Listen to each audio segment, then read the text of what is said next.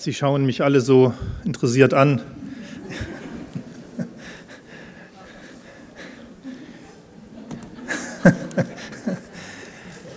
Ja, schönen guten Tag. Oder wie wir in Berlin jetzt sagen würden, Tag schön auch. Es ist, wie Jan-Martin Viada gerade gesagt hat, eine echte Herausforderung, Sie jetzt hier heute Nachmittag nochmal abzuholen. Ich glaube, es ist gar nicht so trivial. Vieles ist heute schon gesagt worden und ich habe es nicht so mit Karl Valentin, also wenn es noch nicht von mir gesagt ist, wiederhole ich es nochmal. Insofern nicht ganz so einfach zu wissen, wo Sie stehen und was Sie heute und natürlich auch schon im Vorfeld eigentlich zu dem Thema alles so wissen. Und zum Zweiten, wenn ich so in Ihre Gesichter schaue, wirkt doch der ein oder andere schon leicht ermattet. Aber, naja, das war jetzt eigentlich total respektvoll Ihnen gegenüber. Ich meinte der eine oder andere, ich meinte nicht Sie alle. Also, gut, ich merke, da komme ich jetzt nicht mehr raus. Und ähm, insofern mache ich vielleicht lieber das, was ich besser kann. Ich rede ein bisschen über Wissenschaften, ich rede ein bisschen über Arbeit vier Punkt null und ich rede vor allem auch ein bisschen über, über Bildung vier Punkt null. Äh, Jan-Martin Viada hat mich äh, dankenswerterweise schon vorgestellt, insofern kann ich mir das äh, ersparen. Äh, ich komme vom Deutschen Forschungszentrum für Künstliche Intelligenz. Ähm, mir wurde schon gesagt, dass das Thema Künstliche Intelligenz äh, hier heute an der einen oder anderen Stelle schon ähm, ja, aufgepoppt ist. Ich kann Ihnen sagen, dass für uns als K I-Wissenschaftler ist das, das der vierte Hype, den wir um die K I erleben. Und lassen Sie mich mal auf den Punkt bringen, etwas mehr Faktenorientierung und weniger Fantasie, um es freundlich zu formulieren, ist in dieser Debatte sehr angezeigt für uns. Im Übrigen soll auch erwähnt sein, dass Deutschland, was viele von Ihnen vielleicht gar nicht wissen, das größte Forschungszentrum für Künstliche Intelligenz unterhält. Wir sind in der Wissenschaft in der Tat weltweit führend in diesem Gebiet und das ist möglicherweise nach dem Thema Industrie vier Punkt null der nächste große Schwerpunkt, auf den wir zusteuern können und den wir möglicherweise, nachdem wir das Wettrennen um die Digitalisierung schon gegen die Amis verloren haben, dass wir vielleicht dort in diesem Thema wenigstens weiter vorne mit dabei sind. Ich wurde gebeten, Ihnen etwas zum persönlichen Lerncockpit oder Bildungscockpit äh, zu äh, sagen. Ganz offen gesagt, dieser Untertitel stammt nicht von mir. Äh, der wurde von der Marketingabteilung der Veranstalter gewählt. Und ähm, als ich äh, eben hier aufgestanden bin und Jan-Martin Viada sagte, er ist ganz gespannt auf meine Ausführungen zum persönlichen Bildungscockpit, sagte ich, ich auch. Also nehmen wir diese Untertitel bitte nicht ganz so ernst. Ich werde in der Tat was zur Individualisierung und zur Personalisierung von Lernprozessen erzählen. Vom Cockpit sind wir, glaube ich, noch eine ganze Ecke weit äh, entfernt. Die äh, Metaphorik mit dem Piloten und so, das, äh, glaube ich, würde an dieser Stelle definitiv äh, nicht zutreffend. Vielmehr will ich Ihnen etwas sagen zu Bildung und Arbeit äh, vier Punkt null.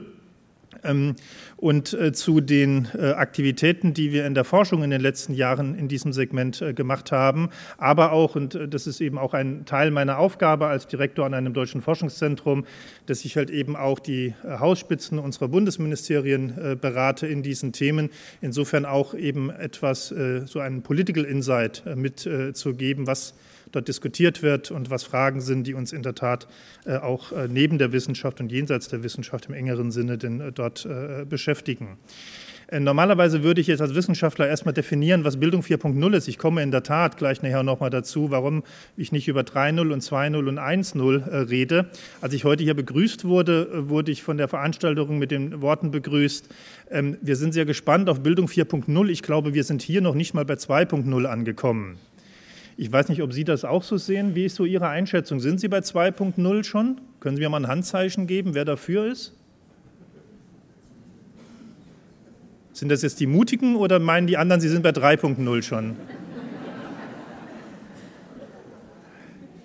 Naja, also die, die, die Debatte um Arbeit vier Punkt null und die, die Debatte um Bildung vier Punkt null ist eine, die insbesondere in der öffentlichen Wahrnehmung, und das betone ich, in der öffentlichen Wahrnehmung äh, geprägt ist von, bitte, Sie müssen die Grafik nicht im Detail sich anschauen, sie ist mehr so ein Reminder für mich, dass ich weiß, was ich Ihnen jetzt sage.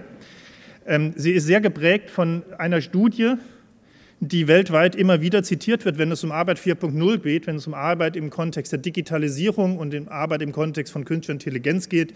Das ist die sogenannte Osborne and Frey-Studie, mehrfach repliziert, zweitausendsiebzehn zum letzten Mal. Und diese Studie sagt Ihnen etwas darüber aus, welche Effekte Digitalisierung und insbesondere in der Perspektive auch künstliche Intelligenz bis zum Jahr zwanzig dreißig auf den, ich betone das, U S-amerikanischen Arbeitsmarkt hat. Und äh, Sie sehen auf der äh, X-Achse die Wahrscheinlichkeit, dass Jobs kompensiert werden durch äh, Technologie.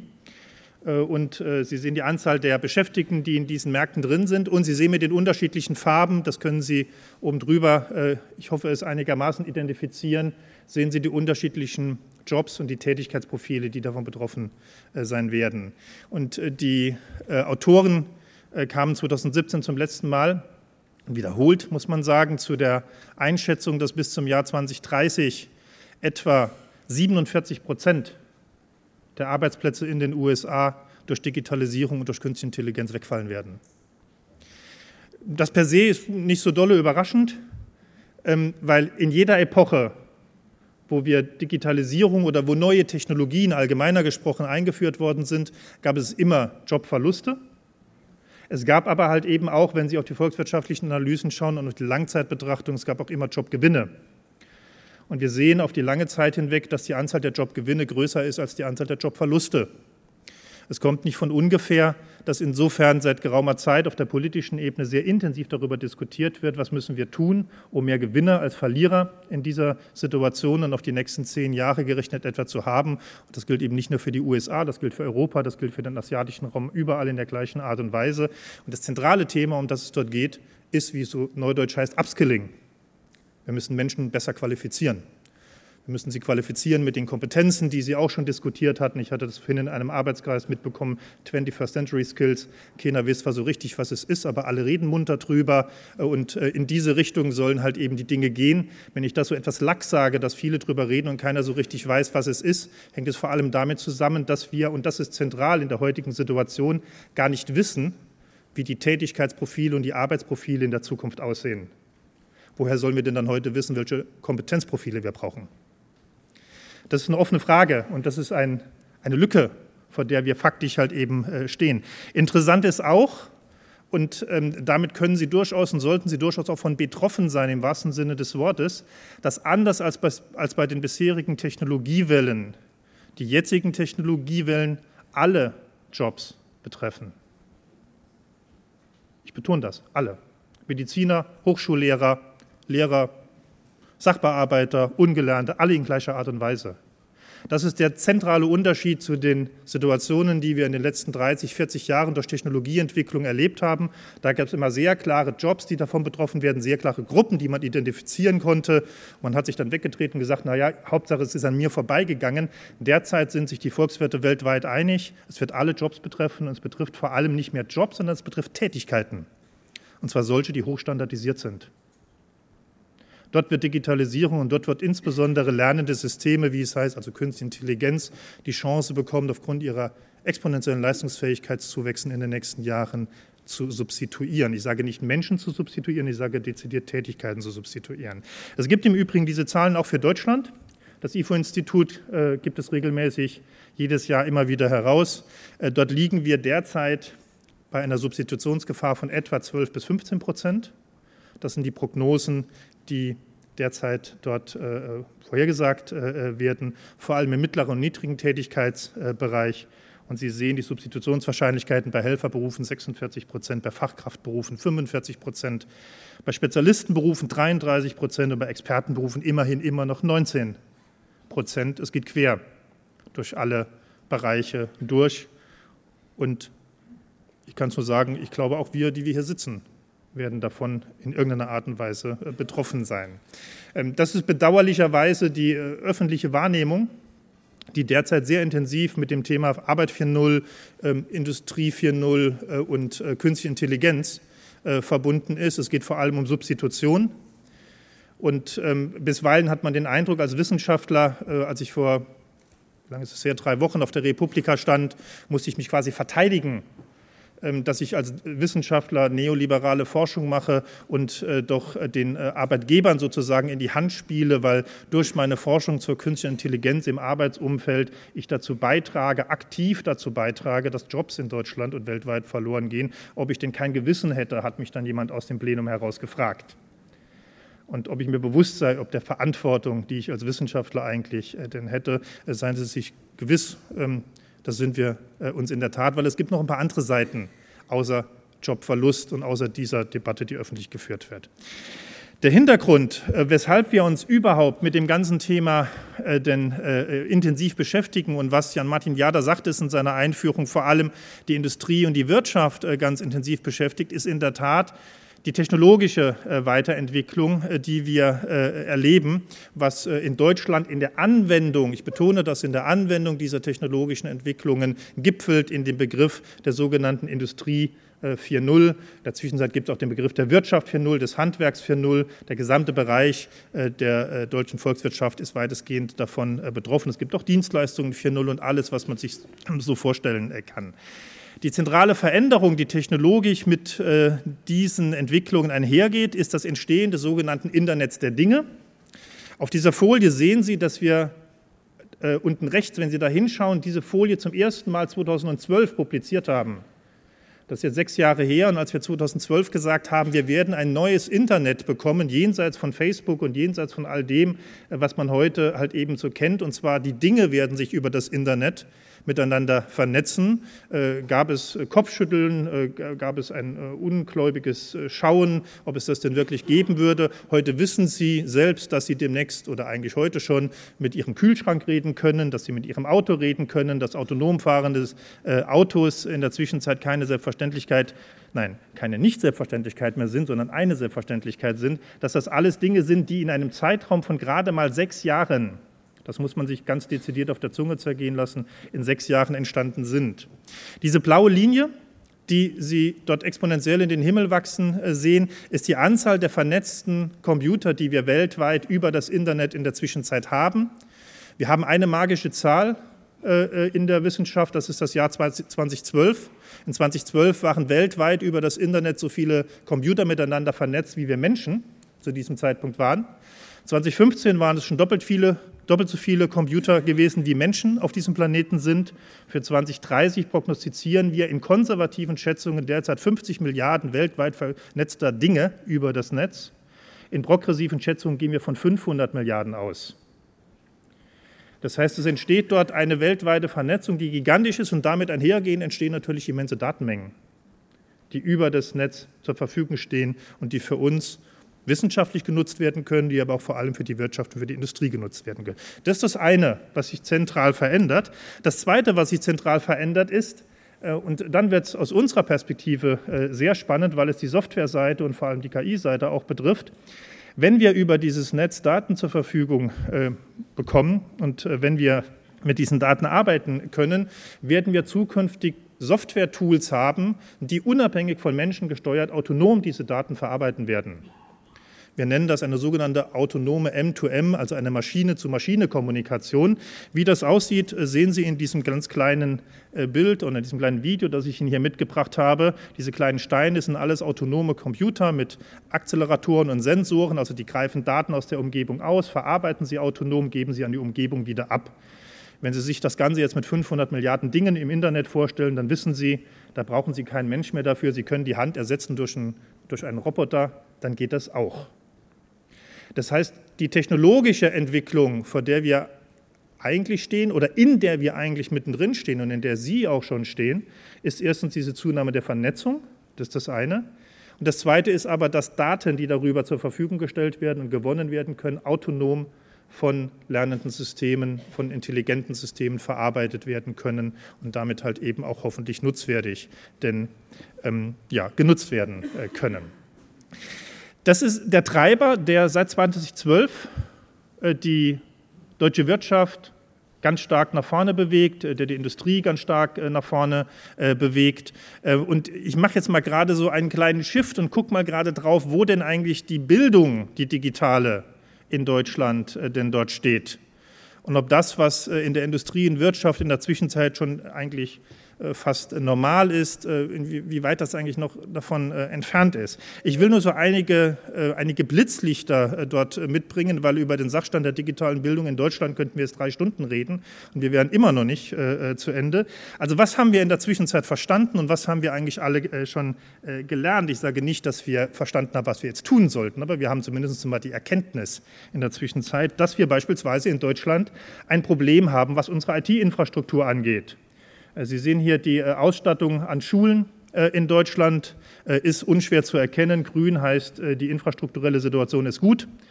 Gelb und Rot muss ich Ihnen nicht erläutern, das verstehen wir alle, was das so genau ist. Interessant, ja, dass Rheinland-Pfalz und Bremen so gut ist. Ich weiß, Sie schütteln jetzt alle den Kopf, weil im subjektiven Empfinden das immer anders ist. Das ist statistisch normal, aber glauben Sie mir es, Es, äh, es ist äh, in der Tat so.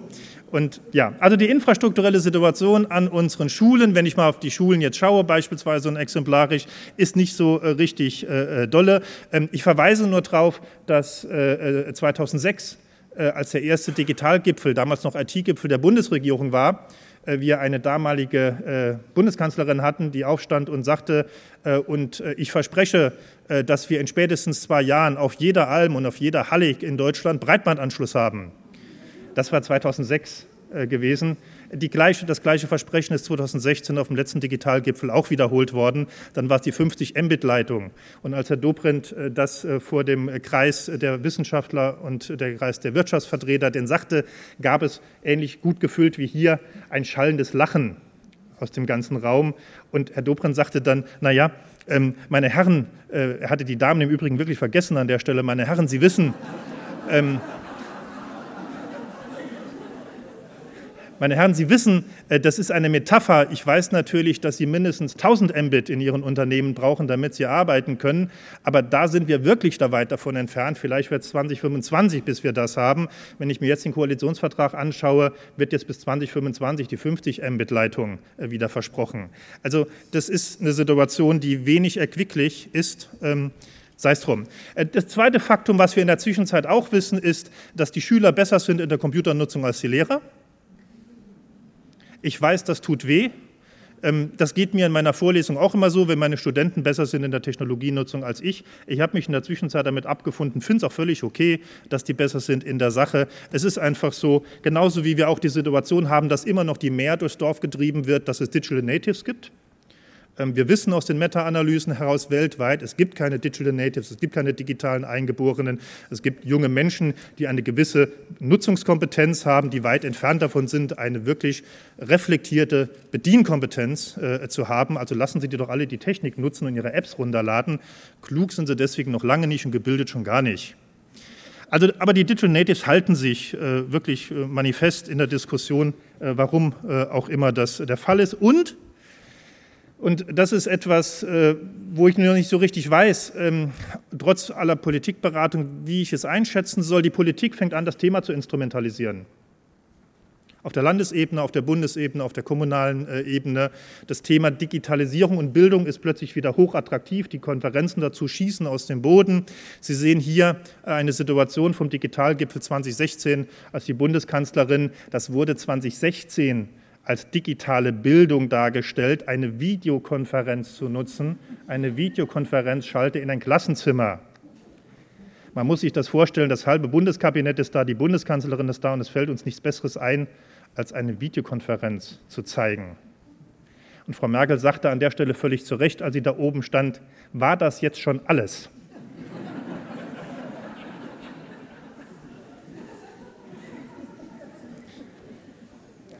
Nichtsdestotrotz, darauf warten wir alle. Äh, im Übrigen gleiche, ich könnte fast sagen, gleicher Tag. Saarbrücken zweitausendsechzehn Digitalgipfel, die Ankündigung unserer damaligen Bundesforschungsministerin Wanka, dass doch jetzt der Digitalpakt Bildung kommt und dass fünf Milliarden äh, zur Verfügung äh, gestellt werden. Die K M K hat sogleich darauf äh, reagiert. Da sage ich jetzt nur Positives drüber. Die ist Mitveranstalter dieser Tagung äh, hier heute. Und ähm, wir haben jetzt Mai, eigentlich schon Juni äh, zweitausendachtzehn, ähm, bis jetzt ist der Digitalgipfel noch nicht umgesetzt, Aus dem B M B F heraus wird derzeit signalisiert, dass wir vielleicht davon ausgehen können, dass drei Komma fünf Milliarden zum ersten ersten neunzehn zur Verfügung stehen. Also, meine Damen und Herren, man muss es sich einfach auf der Zunge zergehen lassen. Ja, wir reden von Oktober sechzehn, einer Ankündigung, zugegebenermaßen, da gab es eine Bundestagswahl dazu und noch viele andere Argumente, warum die Dinge dann eigentlich nicht so schnell gehen. Jetzt haben wir schon wieder Mitte zwanzig achtzehn. In der Welt, in der ich unterwegs bin, in einer Digitalwelt, in der Wissenschaft jeden Tag gemacht wird, haben wir Halbwertszeiten, was unsere technologischen Entwicklungen angeht, von drei Jahren. Das heißt, fünfzig Prozent statistisch betrachtet von dem, was wir tun, ist nach drei Jahren substituiert durch etwas Neues. Wir sind nach zwei Jahren immer noch nicht in der Lage, ein Bundesprogramm aufzusetzen und die Schulen mit den Dingen auszustatten, die insgesamt eigentlich notwendig wären. Und dann soll ich Ihnen was sagen zu Bildung vier Punkt null, was die Industrie macht. Also das Gap ist in der Sache wirklich richtig groß geworden in der Zwischenzeit. Es betrifft sie insbesondere auch deswegen, weil die Technologien, und nur über die kann ich profund denn wirklich am Ende des Tages reden, die Technologien haben sich in dramatischer Art und Weise und mit dramatischer Geschwindigkeit weiterentwickelt. Ich hatte gerade etwas über die Halbwertszeiten gesagt. Wir wissen aus der Forschung heraus seit über zwanzig Jahren, dass Digitalisierung und Bildung oder Bildung und Digitalisierung, es ist ganz egal, aus welcher Richtung heraus Sie das betrachten, durch im Kern drei verschiedene Dinge beeinflusst wird, durch die Bildung per se, durch das Digitale und durch die Organisation. Selbstverständlich. Das Problem, das Sie in der Zwischenzeit haben, wenn Sie nur mal auf den Technologiebereich schauen, vor zwanzig Jahren, als ich damit angefangen habe, war das total easy. Da haben wir die Frage gestellt, führe ich jetzt ein Learning Management System ein? Warum? Es gab nur ein Learning Management System. Das war die einzige Debatte, die wir haben. Wenn Sie heute auf die Technologien schauen, haben wir drei unterschiedliche Segmente, die wir aus einer Forschungsperspektive für den Bereich der digitalen Bildung unterscheiden. Das sind die sogenannten Bildungstechnologien. Meine Damen und Herren, es gibt in der Zwischenzeit eine Wissenschaftsdisziplin, die sie innerhalb von zwanzig Jahren ausgebildet hat, international, die nichts anderes macht, jeden Tag als Bildung und Technologien zu beforschen. Die nennen sich Educational Technologies. Ich weiß nicht, ob Ihnen das bekannt ist. Können Sie mal googeln danach. Gibt es interessante Dinge, die man dort erfahren kann zum Thema, jenseits von Facebook und Apple und Microsoft und hast du nicht gesehen. Das Zweite ist, sind die sogenannten Commodity-Technologien, also die, die Sie bei Saturn und Mediamarkt um die Ecke standardmäßig einfach kaufen können. Da in der Zwischenzeit ist der Zoo so groß, dass viele von Ihnen gar nicht mehr wissen, was gut ist, was schlecht ist, was nutzwertig ist, was pädagogisch wertvoll ist, was hilft, geschweige denn, wie Sie eigentlich mit den Inhaltsangeboten umgehen sollen und wo die denn eigentlich herkommen. Und das dritte Segment sind die sogenannten Cutting-Edge-Technologien. Das sind die Zukunftstechnologien, das sind die, die wir in der Wissenschaft erforschen, die Hochtechnologien. So etwas wie künstliche Intelligenz in der Bildung äh, beispielsweise. Das alles führt dazu, wenn Sie das nur mal an einem Segment aufmachen, wenn Sie sich heute fundiert und profund, und gucken Sie bitte nur auf die rechte Seite, nicht auf die linke, da geht es um die pädagogischen Elemente. Wenn Sie auf die rechte Seite gucken, müssten das alles Themen sein, wenn Sie sich heute profund mit dem Thema Bildung vier Punkt null beschäftigen wollen, was Sie eigentlich alles kennen müssten. Machine Learning Ansätze, Ansätze aus dem Information Extraction, Ansätze aus dem Education Data Mining oder auch aus dem Deep Learning, das sind die Dinge, die näher an der Bildung dran sind, und die Grünen drumherum sind Anwendungsfelder, Human Computer Interaction, äh, Anwendungsfelder wie Smart City beispielsweise, die durchaus Relevanz haben für Bildungsprozesse und die Frage, was das denn eigentlich dafür im Detail äh, bedeutet. Das Problem, vor dem wir auch, sollte der Digitalpakt Bildung kommen, vor dem alle Schulen in gleicher Art und Weise stehen werden, ist, wie gehen sie mit diesem Zoo an Technologien um? Und was machen sie am Ende des Tages denn eigentlich äh, genau äh, damit? Die deutsche Industrie hat es da ein klein bisschen äh, leichter. Die hat diesen Rückstau nicht, den wir etwa im deutschen Schulsystem äh, haben. Ähm, die haben bestens qualifizierte Leute aus dem Bereich der I T äh, und äh, nutzen I T-Dienstleister und sind nicht äh, damit bestraft, äh, dass sie Kolleginnen und Kollegen haben, die dann mit zwei Deputatstunden Reduktion in der Woche die Aufgabe haben, äh, hundertfünfzig Computer äh, an der Schule doch bitte äh, zu supporten. Also ich meine, das muss man sich auf der Zunge zergehen lassen. Ja? Wenn Sie ein mittelständiges Unternehmen führen würden oder auch nur ein kleinständiges Unternehmen und Sie hätten hundertfünfzig Computer für irgendwie siebzig Mitarbeiter, würde da ernsthaft jemand auf die Idee kommen, jemandem zwei Stunden die Woche Deputatsreduktion zu geben, um die Computer zu warten? Das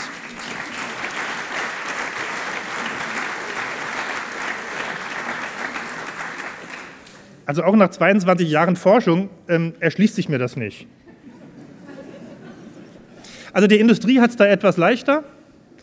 Sie hat wirklich top ausgebildete Leute in der I T und im, im Digitalen und äh, setzt halt eben diese Themen um. Wir hatten das Thema Industrie vier Punkt null schon angesprochen, aber der Schwerpunkt in der Industrie, beim Lernen im Zeitalter von Internet der Dinge und autonomen Systemen ist ein völlig anderer, wie den, den sie an den Schulen haben, ist ein völlig anderer, wie den, den wir an den Hochschulen äh, haben.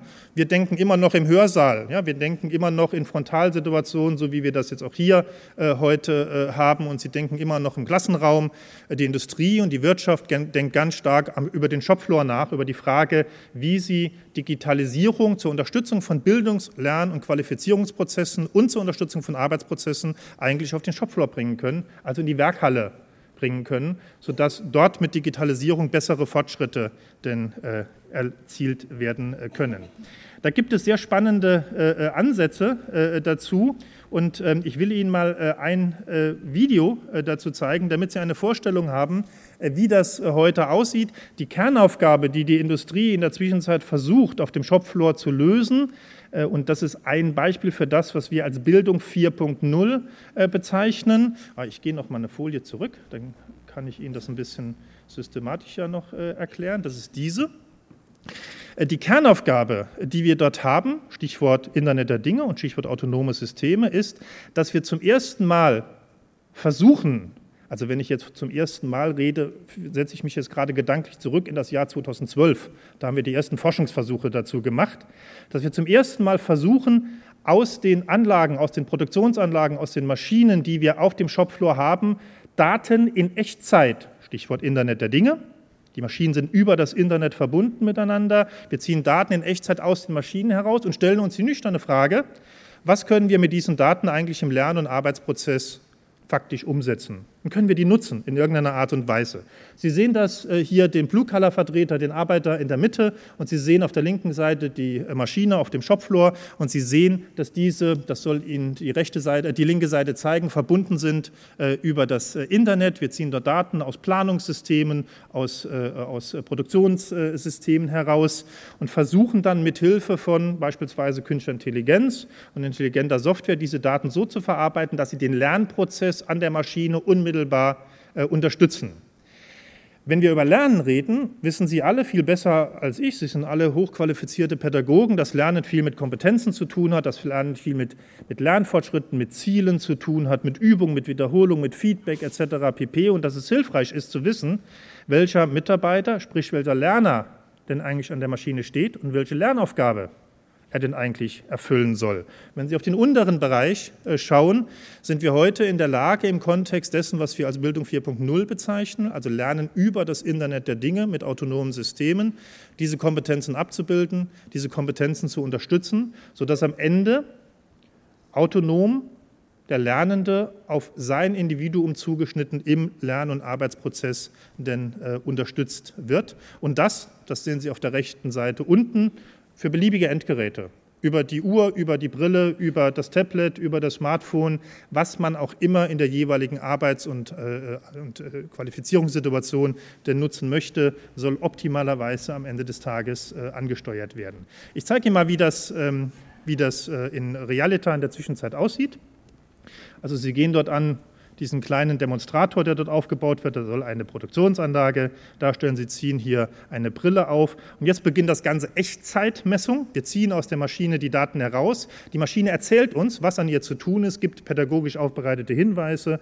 Wenn Sie es richtig machen, wird die Hand grün. Wenn Sie es falsch machen, wird die Hand rot. Das sind Datenaufnahmen aus dem Jahr zweitausendzwölf, zweitausenddreizehn, um Ihnen eine Einschätzung dazu zu geben. Und wenn Sie es ganz dolle richtig gemacht haben, kriegen Sie am Schluss auch noch ein Smiley und werden belohnt sozusagen für das, was denn dort faktisch halt eben stattgefunden hat. Und das alles, und das ist ein ganz entscheidender Punkt, in Echtzeit.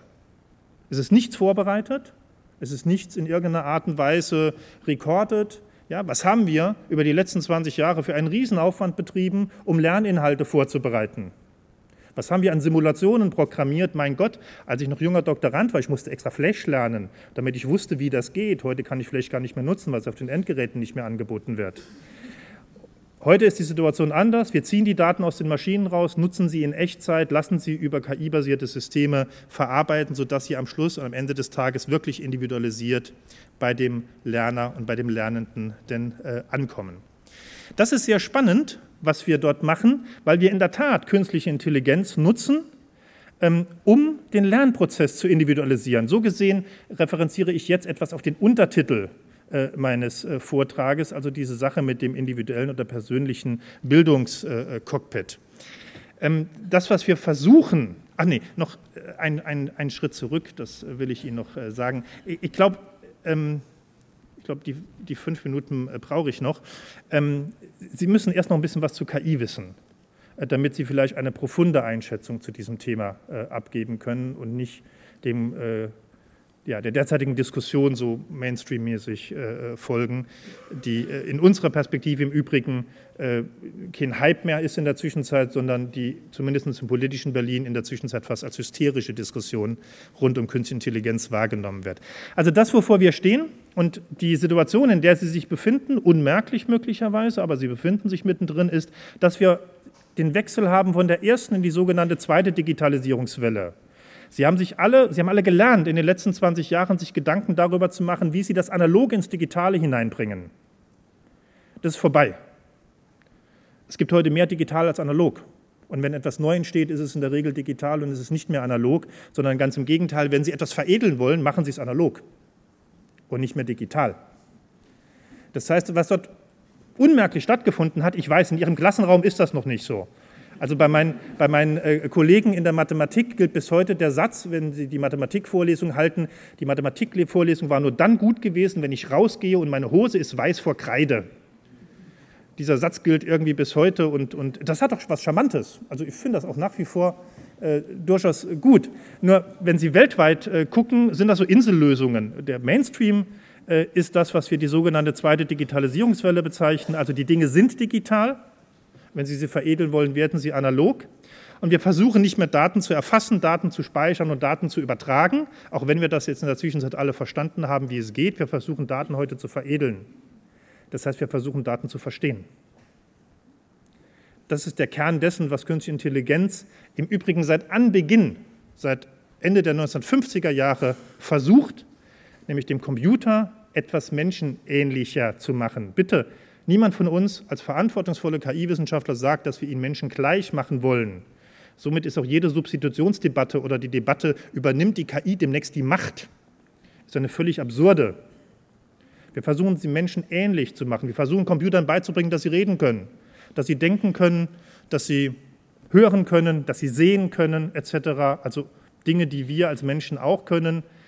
Ähm, Viel weiter an der Stelle sind wir äh, faktisch noch nicht wirklich. Also die zweite Digitalisierungswelle ist da. Wir führen das auf der Bundesebene gerade zusammen. Da können Sie sich sehr profund orientieren, weil die besten Wissenschaftler und Wirtschaftsvertreter Deutschlands dort zusammenkommen in einer Plattform, die als sogenannte Plattform lernende Systeme bezeichnet wird und die im Kern genau das meint, nämlich welche Aufgaben haben wir im Bereich der Künstlichen Intelligenz in Deutschland heute und für die Zukunft. In der K I haben wir mit einem gewissen Paradoxon zu tun. Die Künstliche Intelligenz ist besonders stark seit Anbeginn der Ende der neunzehnhundertfünfziger Jahre, ist besonders stark in allen kognitiven Funktionen. Und sie ist besonders schwach in vielen anderen Dingen. Und Dinge, die für uns Menschen total trivial sind, die total einfach sind, beispielsweise einen Witz zu verstehen. Machen Sie das mal mit Alexa. Aber mit Siri klappt es auch nicht. Also nicht, dass Sie denken, es geht nur um die eine Seite. Also Dinge, die in die Alltagsintelligenz hineingehören, sind für Künstliche Intelligenz bis heute und auf absehbare Zeit enorm schwierig. Alles, was in den Bereich kognitive Systeme hineingeht und kognitive Aufgaben hineingeht, ist deutlich einfacher. Im Übrigen daraus resultiert auch diese Prognose bis zwanzig dreißig. Warum so viele Jobs möglicherweise und auch gerade in den U S A wegfallen, nämlich Jobs, die Tätigkeiten umfassen, die Standardprozesse umfassen, weil diese Standardprozesse durch kognitive Systeme gut zu substituieren sind. Viele andere Prozesse, Haare schneiden, werden Sie alle Friseur. Das ist der krisensicherste Job in der nächsten Zeit. Aber vergessen wir auch eins nicht, K I hat viele Vorteile, die wir heute schon nutzen und die heute schon da ist. Wir können Fehler in Computerchips finden, wir können Logistikprozesse optimieren et cetera pp. Wir können Schachweltmeister besiegen. Auch das alles hochkognitive Prozesse, die wunderbar funktionieren. Aber wenn Sie das ab, wenn Sie das vergleichen zwischen menschlicher Intelligenz und künstlicher Intelligenz, äh, wobei man sehr aufpassen muss, weil dieser Intelligenzbegriff leider durch das Eindeutschen etwas missverständlich geworden ist. Die C I A, die Central Intelligence Agency, ist nicht die zentrale Intelligenzagentur der U S A. Ja, aber lassen Sie sich das auf der Zunge zergehen. Ja, wir haben, als der Begriff Artificial Intelligence in den U S A äh, in Dartmouth sechsundfünfzig geprägt worden ist, haben wir das übersetzt mit künstlicher Intelligenz. Und ich werde ständig auf Podien gefragt, ob ich meine K I auch einem K I-Test unterzogen, also einem Intelligenztest unterzogen habe. Das ist eine berechtigte Frage. Manche Kollegen machen das in der Tat. Seien Sie entspannt. Keine K I kommt bis heute über einen I Q-Wert von dreiundvierzig. Die menschliche Durchschnittswert liegt bei hundert. Also da, glaube ich, können wir ziemlich ent, entspannt sein. Aber wir haben Stärken in der K I und wir haben dezidierte äh, Schwächen äh, in der K I. Wir testen das im Übrigen äh, am Deutschen Forschungszentrum. Wir betreuen dort die Fußballnationalmannschaft Deutschlands, und zwar die der kleinen Roboter, die K I-basiert sind, äh, sind zum sechsten Mal zweitausendsiebzehn in Folge Weltmeister äh, geworden. Das ist unser Living Lab, wenn Sie so wollen, um zu schauen, wie K I denn in der Praxis funktioniert. Das ist äh, deswegen äh, ganz spannend, weil wir in der Tat versuchen, denen K I beizubringen, etwa Teamplaying. Wir versuchen seit sechs Jahren, denen Teamplaying beizubringen. Puh. Wenn Sie eine Lösung haben, sagen Sie uns Bescheid. Aber das, das Allerschönste ist, das Rollenverständnis, also sind Sie Angreifer oder sind Sie Torwart? Und sobald der Torwart den Ball bekommt, und wir wissen noch nicht so richtig, woran es liegt, obwohl wir uns intensiv darüber Gedanken machen, schaltet er automatisch um. Er liebt mehr die Rolle, das Tor zu schießen, als, das Tor, als den Ball zu halten. Und, und stürmt, dann, stürmt dann halt eben los. Ehrlich, das ist, es ist wahr. Es ist kein, ist kein Joke, um Sie jetzt zu ermuntern oder zu erheitern. Gehen Sie auf die Cebit in diesem Jahr. Wir sind mit den, mit den kleinen Naos wieder dort. Dann können Sie das live sehen. Und dann können Sie aber auch mal live sehen, wie weit K I ist. Wenn Sie, da, wenn Sie die da rumrackeln sehen und rumlaufen sehen, dann wissen Sie, wie weit die davon entfernt sind, uns zu substituieren oder irgendwas in diese Richtung äh, zu machen. Ich will aber noch mal, äh, noch mal ganz äh, kurz abschließend äh, bitte auf diese... auf die Frage K I und Lernen kommen und K I und Bildung kommen. Also was machen wir denn eigentlich dort, wenn wir Künstliche Intelligenz ernsthaft im Rahmen der zweiten Digitalisierungswelle für Bildung und für Arbeitsunterstützung denn einsetzen? Wir modellieren im Bereich im, im Prinzip drei Dinge. Das ist die Domain, also das Aufgabenfeld, das Thema, können Sie auch sagen, Mathematik, Deutsch, Medizin, äh, irgendwelche Arbeitsprozesse, was auch immer. Natürlich müssen wir wissen, was denn gelernt werden soll und wo die Arbeit stattfinden soll. Wir modellieren den Lerner. Welche Kompetenzen hat er, welche Skills hat er, welche Fähigkeiten hat er, ähm, et cetera, welche Vorgeschichte hat er, und wir modellieren die Didaktik. Und Sie alle tragen dazu bei, meine Damen und Herren, das größte, der größte Kampf, den wir der künstlichen Intelligenz haben, ist nicht die Modellierung des Nutzers, ist nicht die Modellierung des Menschen mit seinen Fähigkeiten, ist auch gar nicht die Modellierung der Domain, des Themas, sondern ist die Modellierung der Didaktik. Wir kriegen es nicht wirklich gut hin, die Didaktik äh, zu modellieren, heißt also etwa der, einer K I beizubringen, wenn ich dieses gelernt habe, kann ich auch automatisch jenes. Das ist für Sie als Pädagogen selbstverständlich. Ich beiße mir seit fünfzehn Jahren in der Forschung daran die Zähne aus, wie ich das einer K I ernsthaft gut beibringen kann. Und wir kommen über regelwerkbasierte Systeme nicht äh, hinaus äh, an der Stelle. Aber ich muss ein klein wenig... Ähm, Wasser in den Wein hineingießen, weil wenn Sie jetzt denken, äh, ja, Sie können sich entspannt zurücklehnen, weil noch sind die ganzen Systeme noch nicht so gut und die schaffen noch keine zwingenden Situationen. Abgesehen davon haben wir das vor zehn Jahren, als damals Web zwei Punkt null kam, auch schon mal so diskutiert äh, gehabt. Dann kann ich Ihnen sagen, werfen Sie einen Blick in den internationalen Bereich. Wir leben leider, muss man sagen, was die Förderung und Forschung von künstlicher Intelligenz angeht, obwohl wir in Deutschland das größte K I-Forschungszentrum haben, was die staatliche und wirtschaftliche Förderung angeht, immer noch leider auf, einem, hm, auf einer kleinen Insel.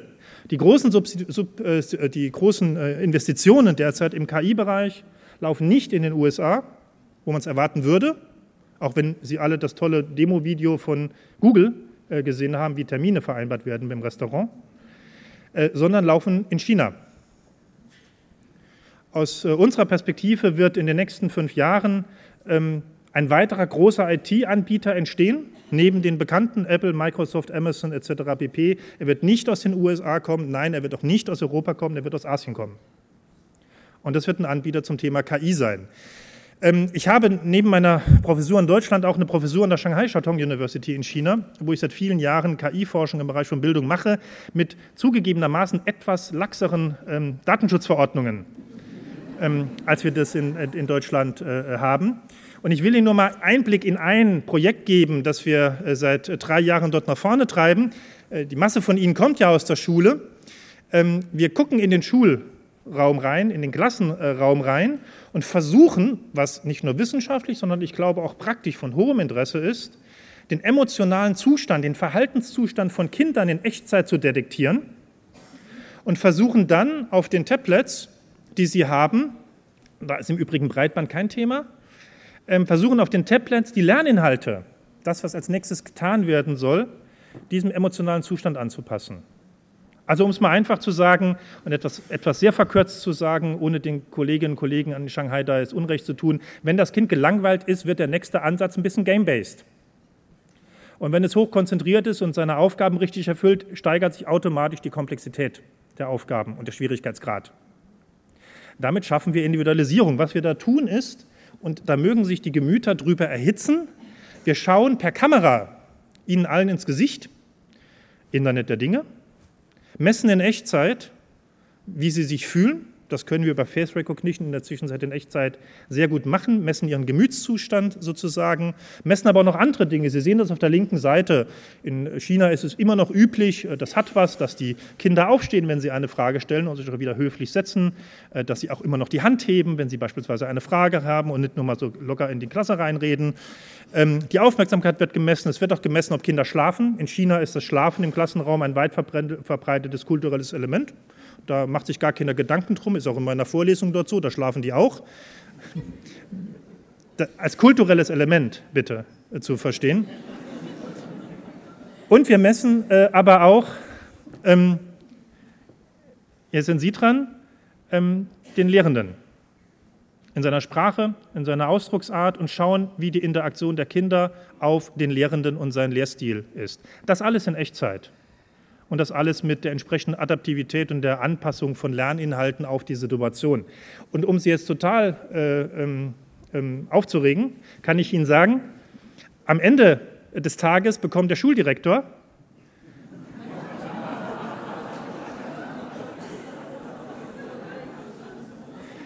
okay, den Satz muss ich jetzt nicht weiterführen. Und, ähm, und wenn das Kind nach Hause kommt,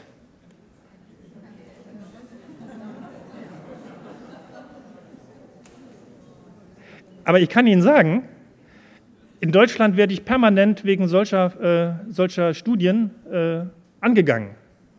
Was ich für ein Bildungsverständnis habe, ob ich verantwortungsvoll bin, et cetera. Ähm, in China, und bitte lassen Sie uns jetzt keine grundsatzpolitische Debatte führen über das chinesische System, in China finden die es toll. Das ist gigantisch.